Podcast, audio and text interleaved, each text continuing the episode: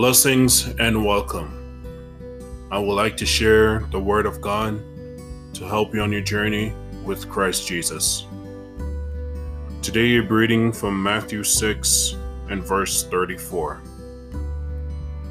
Therefore, do not worry about tomorrow, for tomorrow will worry about itself. Each day has enough trouble of its own. Plans for tomorrow is well spent. Worrying about tomorrow is a waste.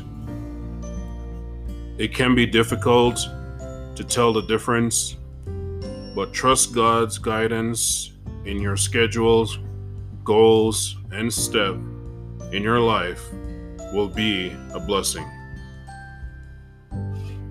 Do not be consumed by worrying, for it will lead to fear, affecting your relationship with God, your spiritual and physical health.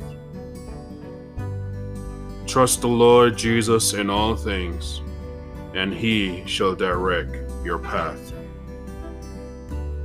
I pray and hope these words will help you today. I pray you stay strong in the love of Jesus. Until next time, God bless you.